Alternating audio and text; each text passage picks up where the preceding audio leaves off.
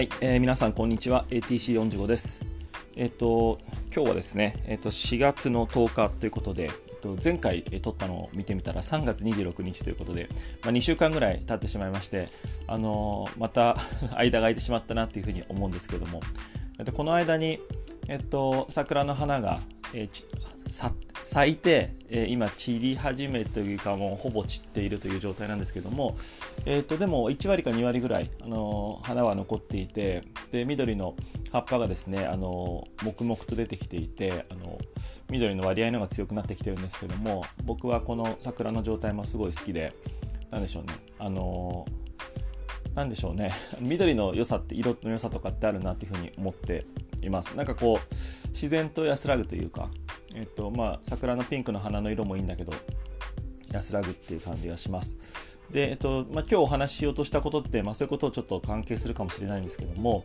えっとまあ、五感でなんか人って楽しむとか、えっと、五感でなんだろうな、そのを深く感じることで、まあ、幸せを感じられるんじゃないかなみたいなことを思ったので、お話ししてみようと思いました。でこれ昨日夢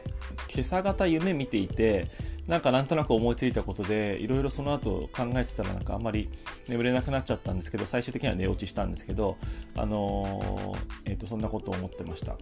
でなんかですね、あのー、昨日ですね昨日というかもう最近ずっとなんですけども、中目黒の駅の前にドーナツ屋さんがありまして、えー、アイムドーナツっていうお店なんですけども、そのお店にですね異常に人が並んでるんですよ。えっ、ー、となんかこう結構ですね、あのミーハー的な感じの人が、あの言い方悪いんですけど並んでるんですね。で多分にじかんぐらい待つんじゃないかなっていうぐらい行列をなしていて、本当毎日なんですよね。であのその人たちをもう毎日見ていて、あの な, なんで何がこれをこの人たちをそうさせるのかなっていうふうに思ったんですよ。であもちろんなんか多分インスタとか見て、あのいいなと思って、えっと、食べてみたいなってことだと思うし、なんかちょっと有名なのか分かんないけど、パン屋さんがやってるやつ の, あのドーナツ版みたいなんですね。ちょっと調べてみたら、で僕はちなみに食べたことないんですけども、であ食べたいっていう感じなのかなみたいな、感情は食べたいのか写真撮ってシェアしたいのかって言った時に、多分まずは食べたいですよね。で食べた時のドーナツのあの味の感じを頭の中に描きながら、えっと、食べたいという思い執念があのにじかんを待たせるのかと。で結局まあ食べるってこと自体は、まあ、五感で言えばあの味覚ですよね。で味覚って結構強いですよね。であの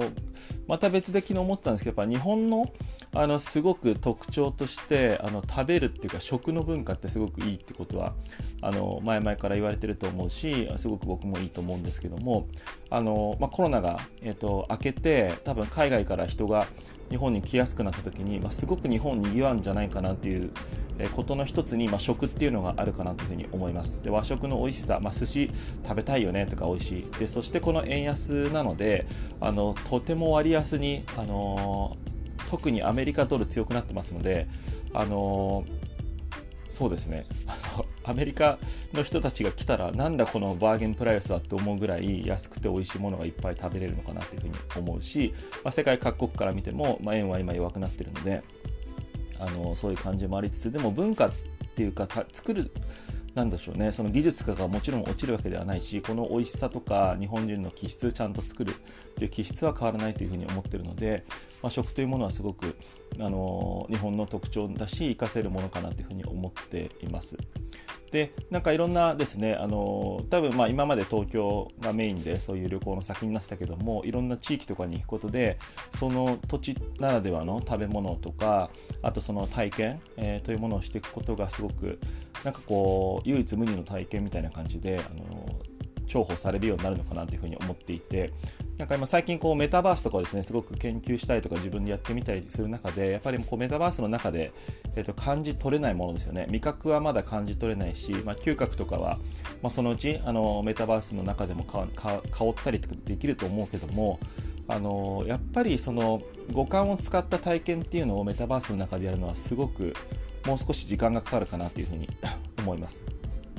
でもちろんなんかイーロン・マスクとかがやってるような脳にチップを埋め込んで、そこからあのー、なんでしょうね、いろんな五感を操作するじゃないけどもインプットしていくみたいなことで、人間の体っていうのはそれを感じたように感じる、あのーまあ、五感を感じたように感じるとかってあると思うけれども、あるかもしれないけども、やっぱりこのリアルの、あのー、繊細なその五感の感じ方っていうのは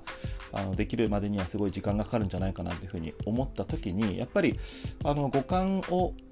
でなんかすごく味わうということ自体を人は丁寧にやっていく中で、幸せというか幸せ感を感じるんじゃないかというのが、あのー、僕が思ってたことです。で、あのー、食べるということだけじゃなくて、あのー、視覚で言えばやっぱこう美しいものってなんか見ると、まあ、桜もそうですけど、なんかこう自然と何かなんか美しいと思うんですよねとか、あとなんか広大な自然を見た時に美しいと思うよなとか、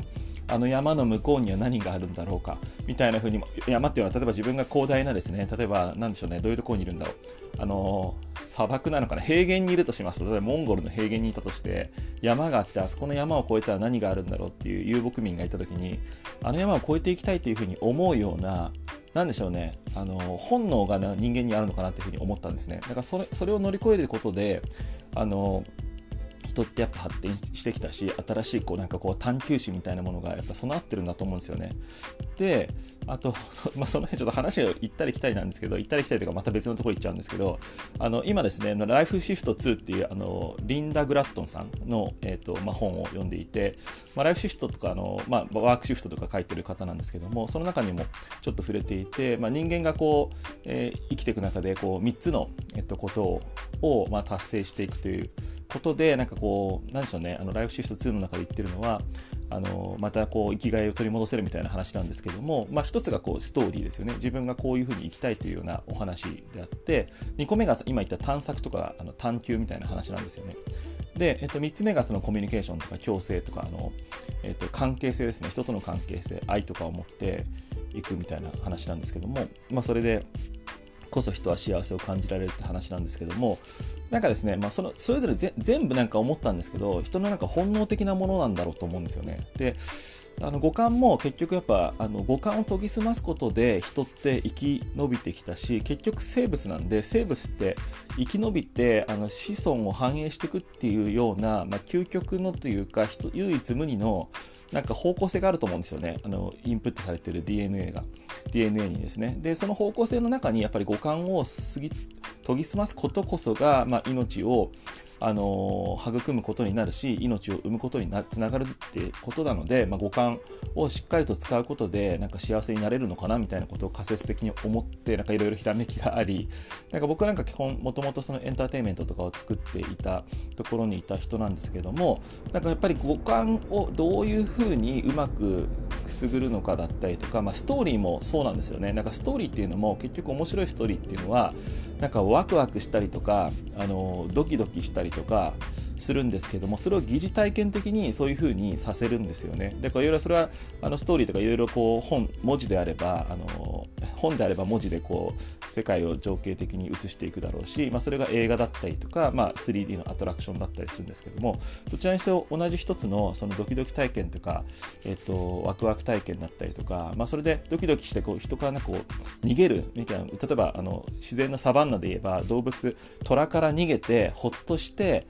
そしたらみんなこう安らぎ楽しかったよねと、あの危なかったねってみんなでこうその感覚を分かち合った後に、なんかみんなでおいしいものを食べた時にほっとする感じがあり、でそこでこうなんか愛を育むというか、そこに一緒にいてる人と愛を持ってなんか例えば子供が生まれたりとかってする中で、なんかこう人, 人間というか生物って反映してきたと思うんですけども、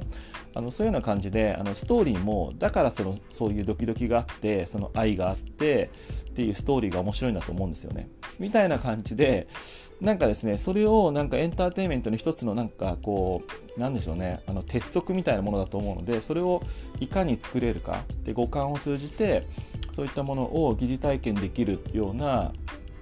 ものを作っていけるかにっていうことが、今のこう世の中には必要なのかなってことを、まあ、昨日のですねドーナツ屋を見てと思いました。まだみんながドーナツを食べるだけでもあんなに並んでくれるわけだから、もっとしっかりといろんな五感を使っていけるようなその体験っていうのを生み出せたらいいなってことで、あのですね、まあ、五感って本当に聴覚もあるし、音楽とかもですねすごくあるし、あの味覚はさっき言ったけども、まあ、視覚はあのありますよねと。で、あとそっか触覚ですね。あ、触覚は僕今肌のに関する仕事をしてるので、触覚でも本当にもっといろいろできるし、あの触覚こそあのーなんでしょうね、 ブイアール とかであの伝導、細かい部分はですね伝導できない部分なので、あのもちろんの衝撃がブーブーブーとかなったとかそういうのはできますけどね。で、あのその辺をなんかこう追求していくといいんじゃないかみたいな、みたいなことを思ったということでですね、話そうと思えばまだまだまだまだ話せるんですけど、今もうじゅっぷん過ぎてしまったというところで、あの今日はこの辺にしたいんですけれども、あのまたですね、あの今度はにしゅうかん行かないようにあのまた録音していきたいと思います。はい、えーと、そうですね、私はちょっとしがつじゅうごにちに確定申告しなきゃいけなくて、それがまだ終わってないんですけど、あのちょっとしがつ中に確定申告何件かありまして、あのちょっとあのーバタバタしてましたけども、あのいっしゅうかん以内にまた取れるように頑張りたいと思います。では皆さん、あの今日もお元気でお過ごしください。はい、ではまた。